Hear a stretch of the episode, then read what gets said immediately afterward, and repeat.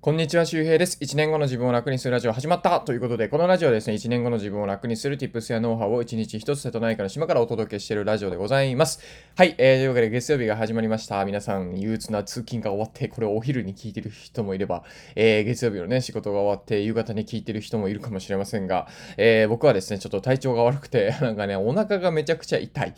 えー、もう PP でございますね。何食ったんだろうななんかあんまりね、まあ二日酔いとかの時になんか、かまあ、たまにお腹下すことはあったんですけど、そうでも、こんな丸2日もなんかこうお腹が痛いことはないですね。まあ別にお腹痛い以外は全然大丈夫なんですけど、うん。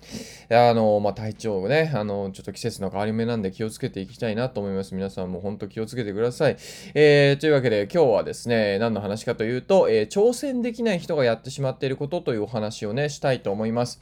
まあなんかこうね、新年の誓いとか、あとは年末だから、ね、なんかこう年末までに何かしたいとかってあるし、まあそうだな。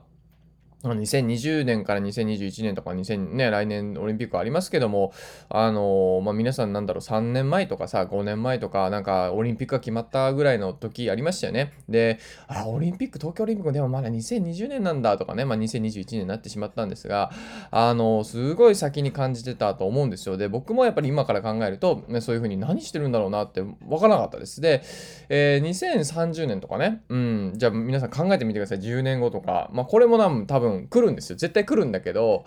でも、今から考えてどんな世の中になってるかなんかわかんないじゃないですか。で、そういう時にこう毎日同じ繰り返しで、なんかまあね、あの先のこと考えてもしょうがないし、うん、なんかまあ、とりあえず仕事しとくかみたいな感じで、まあなんだろうな、こう、安全圏に常にはまってしまって、なんか新しい挑戦ができてないとか、うん、そうだな、何かこう、会社員以外に収入を作りたいって言っても、まだね、全然作れてないかったりとか、うん、なんかこう、ずっと同じ悩みでね、うん、5年も3年もわかんないけど、なんか満員電車が嫌だとかさ、ずっと同じ悩み、そのレベルから脱せられてないとか、まあそういうふうにこう、どんどんどんどんね、うん、なんかこう、今いる場所から離れられない、磁石のようにこう、すごい強い磁石のように、えー、くっついて、なんんかもう自分が全然成長してないなと思う人、えー、向けの今日はお話でございます。ちょっと前置きが長くなりましたけども。で、えー、皆さんこれね、知ってますか？あの、サーカスの像、サーカスの像。あの、サーカスの像って、まあ、ちっちゃい頃から、えー、まあ、サーカス連れられてさ、で、まあ、あの、檻に入れられたりとか、足かせですよね。あの、鎖で繋がれて、まあ、逃げられないようになってるわけですよ。で、あのサーカスの像って子供の頃からそうだから、大人になって、なんかその、足かせえー、を外すじゃないですか。鎖を。外しても逃げないらしいんですよね。うん。なんで逃げないと思います？もう、もう、もう何回も逃げようとしたにもかかわらず、もう全然逃げられないから、もうね、あ鎖が邪魔で。だからもうね、鎖が外れてても逃げようなんてこと思わないらしいんですよ。うん。なんかまあ、ゆでガエルの法則にも似てるようなお話なんですけども、で、これなんでこんな話をしようかと思ったらかです、かというと、あの僕ね、iPhone の動画の撮影の時に、あの外部のライトです。外部ライトっていうか、あの外側についてるライト、使えるって知らなかったんですよ、最近まで。うん。で、なんか昔の iPhone は確か動画撮るときライトつけられなかったですよね。僕の記憶が正しければ。もしかしたら違うかもしれない。で、まあ、あの、あの瀬戸内海の漁師のマー君とね、撮影してた時に、いや、動画ライトつけれるでって言われて、え？とか言って、ほんなら、確かになんかライトボタンがあって、つけられたんですよ。あ、じゃあこれ全然あの夜の撮影でちょっと暗い時でもライト使えるなと思ったんですよ。これね、いや、サーカスの像の現象に似てるなと思ったんですよ。要するに、僕は一回やってダメだったから、できないと思い込んでしまってるんですよね。うん。いや、それは無理でしょ。もう動画つけながらそんなライトは無理でしょって思い込んでるんですよ。だからやんないんですよ。だから多分自分でヘッドライトとかつけないといけないとか、あ、めんどくさい、夜の撮影できないって思い込んでるんですよね。うん。これ結構、まあ、例え話ですけど、あのー、割と生活の中にもあるなと思うんですよ。皆さん、自分がさ、例えば音声配信で毎日1000人が聞いてくれるとか、で、えっと、僕 YouTube 先月の収益がですね、えっと、GoPro 代ぐらいになったんですよ。GoPro Hero 9がだいたい5万円ぐらいだったんですけど、まあそれ前後ぐらいだったんですね、YouTube の収益が。前、その前は3万円前後だったんで、あれ結構伸びたんですよ。うん、だから YouTube で5万円ぐらい稼げるんだと思って、で、僕はなんかもう YouTube 伸びないし、まあ、ま広告もまあいいかと思ってたんですよ。だからまあブログのアドセンスぐらいできたらいいと思ったけど、まあブログのアドセンスでもまあ最高5万円ぐらいだったんで、あ、それをね、それと並ぶというか、それを超えていきそうな感じだなと思ったんですよ、YouTube はね。まあこの1週間ぐらい更新してませんが、よくないね。えー、今日更新したいと思いますが、そう、だからね、なんかこう、みんなね、多分挑戦できない人とか、まあ、なかなか夢が叶わないみたいな人って、結局ね、なんか能力がないとかじゃないんですよ。うん、能力がないじゃない。結局、できないと思い込んでしまってるんですよ、自然と。もう当たり前にそんなことはできない。例えば皆さん、何もガジェットつけずに、あの、例えば皆さん空を飛べないですよね。でもこれできないと思い込んでるけど、もしかしたらできる時が来るかもしんないよ。周りの重力をさ、なくしたりとかする装置がさ、ね、えー、重力をこう逆にね、反発させて無重力状態を作るみたいなものがもしかしたら2050年とかあるかもしんないよ。わかんないけどね。うん。そう。だから結局そのライト兄弟とかがさ、まあそうね、空なんか飛べねえよって言ってね、やっぱ無理だって言ってたらダメで、で、何回も何回もやったわけですよね。ライト兄弟っていうのはまあ世界で初めてね、あの、有人飛行しました兄弟でございますが、えー、資金はそれほど潤沢になかったと。で、当時、えー、大手の、えーまあ、航空メーカーというか、まあ、なんだろうな、その航空機の開発をしてた、え、メーカーもいました。だからライト兄弟だけが飛行機を飛ばそうとしたわけじゃなくて、で、ライト兄弟は資金がなく、で、企業のスポンサーがついてるわけでもなく、えー、まあ、そっちの別のその航空機を開発してるとか潤沢に資金があった。ね、どう考えても、そっちのメーカーの方がね、あの、強そうじゃないですか、そっちの会社の方が。でも、ライト筐体飛ばしたわけですよ。ね、それって何、何なんだろうかなっていうことなんですよね。で、結局、やっぱ、なんだろうな、一番大事なのは、その小さな勇気なんですよね。小さな勇気。うん、小さな勇気で、まあ、なんだろう、こう、今までね、過去の自分が、えー、しなさそうだった選択を、えー、今の自分ができるかっていうことです。そう。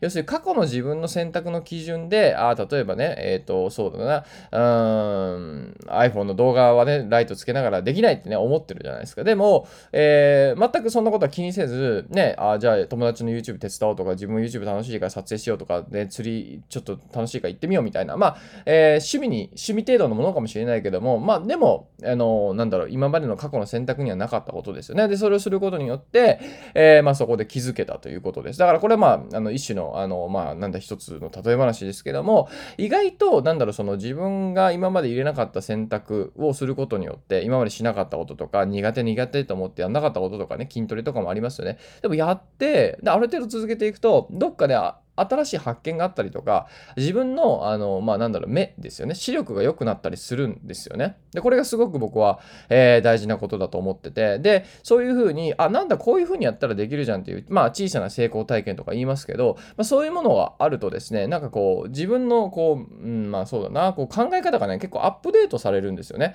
まあ、iPhone の、あの、iOS14 にアップデートしたら、要するに iOS13 じゃできなかったウィジェット機能とかもできるわけですよ。ね、どんどんどんどんできることが増えていったりとか、より便利になったりするんで、やっぱ僕たちのこのなんだろう思考もね、どんどんアップデートした方がいいんですよ。だから皆さんが今ね、めんどくさいと思ってるとか、これはできない自分にはね、だからフォロワー1000人なんか無理だとか、1万人なんか行くはずがないって皆さん思ってるかもしれないけど、それもしかしたらサーカスの像かもしれないよっていう話です。だから皆さんサーカスの像ぐらい頑張って逃げようとしたかったことですね。多分、まあ2、3回ツイートしただけで諦めてるとか、まあそもそも、えー、自分はそういうキャラじゃないとか、なんかそういうふうにこう勝手になんか嫌がってる、食わず嫌いをしてる可能性があるので、えー、ぜひですね、まあ、あの、そうだな、挑戦できないなとか、えー、なかなかね、チャレンジ体質にならないっていう人はですね、まあ、このサーカスの像を反面教師にして、えー、なんだろう、こう、自分勝手に思い込んでるだけじゃないのかなっていうふうにね、思ってですね、まずはね、小さくチャレンジしてみるっていうことですね。えー、ぜひやってみてください。はい、えー、というわけで今日はですね、挑戦できない人がね、えー、やってしまっていることということで、まあそれをできないとね、勝手に思い込んでる、まあサーカスの像のようなね、えー、状態になってるんじゃないかっていうお話を、えー、しました。で、えー、今日の、えー、合わせて聞きたいのお話はですね、まあ今日お腹が PP という話も関連するし、あの、この前ニュースでね、あの、うつ病の原因が、えー、なんかその、人ヘルペスのなんたらかんたらとかね、なんかウイルスが原因だっていうことがね、えー、判明したと、判明したのかな？あれ多分そんな感じだったと思いますけど、えー、そうなんですよ。皆さん、だから僕も抑うつ状態とかなってたけど、意外とそういう、なんか自分の責任ではなく、まあ本当にウイルス、まあ風邪ひくようなイメージですよね。なんか風邪ひいて、まあ確かにね、えー、手洗いうがいしてなかったとかではあるかもしれないけど、でもね、風邪だってみんなひくしさ、ねえ、なんか風邪ひいたのお前はダメなやつだとかさ、あんまないじゃないですか。まあ、うつ病もそうなんですよね、結局。で、あの、実はですね、このうつ病にも関連してるんでございますが、あの、腸内細菌ですね。うん、腸内細菌。で、あ、そう、合わせて聞きたい何かというと、お腹の〇〇で性格が変わるというお話をしてます。そう、腸内細菌で、えー、実は人の性格って変わるらしいです。はい。えー、で、これはですね、なんかこう、なんだ、あの、うつ傾向じゃなかった、なんだ、自閉症の人かな？に、えっ、ー、と、まあ、その腸内環境、まあ、腸内フローラとか言ったりとか、えっ、ー、と、マイクロバイオータ、バイ、クロバイオームとか、まあ、そういう言葉が今、えー、あるんですけど、まあそういうこう、まあ、まあ、体の中の細菌ですよね。で、これを、えー、まあちょっとこう変えたりとか、えー、まあその、あなんだろうこう健常な人の細菌群みたいなものを入れたりとかすると、えー、まあそのなんだろう、いや、なんだっけ、えっ、と、そういうあれがね、治ったっていうことです。あれが治ったね。言葉が出てこなかったけど、そう、あの、だから自閉症気味なのがね、治ったっていうことで、で、これマウスの実験でも、結構その、マウスに全く無菌状態のマウスみたいなのを作ったら、もう、なんかね、もう命のことなんか考えずに、あっちゃこっちゃ行き始めたらしいんですよ。やばい、もうだから、もうなんかもうすぐに多分敵に食べられておしまい。で、ちゃんとした、えー、細菌群を入れたら、まあ、ある程度ちゃんとね、しっかり、えー、なんか、あの、落ち着いて、えー、物事に対応できたということなんで、えー、まあ、マウスでもそれぐらい結果が変わってるということで、人間でもかなり関係があるということですね。そう。だから、まあ、腸内細菌っていうのは、その、すごくね、腸内環境と脳がつながってますので、その腸内環境自体を、えー、かなりね、あのまあ、なんだ、コントロールしてるものなんですけども、まあ、そんな話をしてて、これがね、腸科学っていう本を読んでのね、確か感想だったと思うんですけど、だからすごいごいね、腸内環境大事なんですよ。で、僕もお腹ピーピーなんですけど、あのー、なんだあれ、食物繊維のサプリをちょっと入れたらですね、ちょっと落ち着いてきたかな。あとね、アロエのね、ドリンクとか僕結構飲んでますね。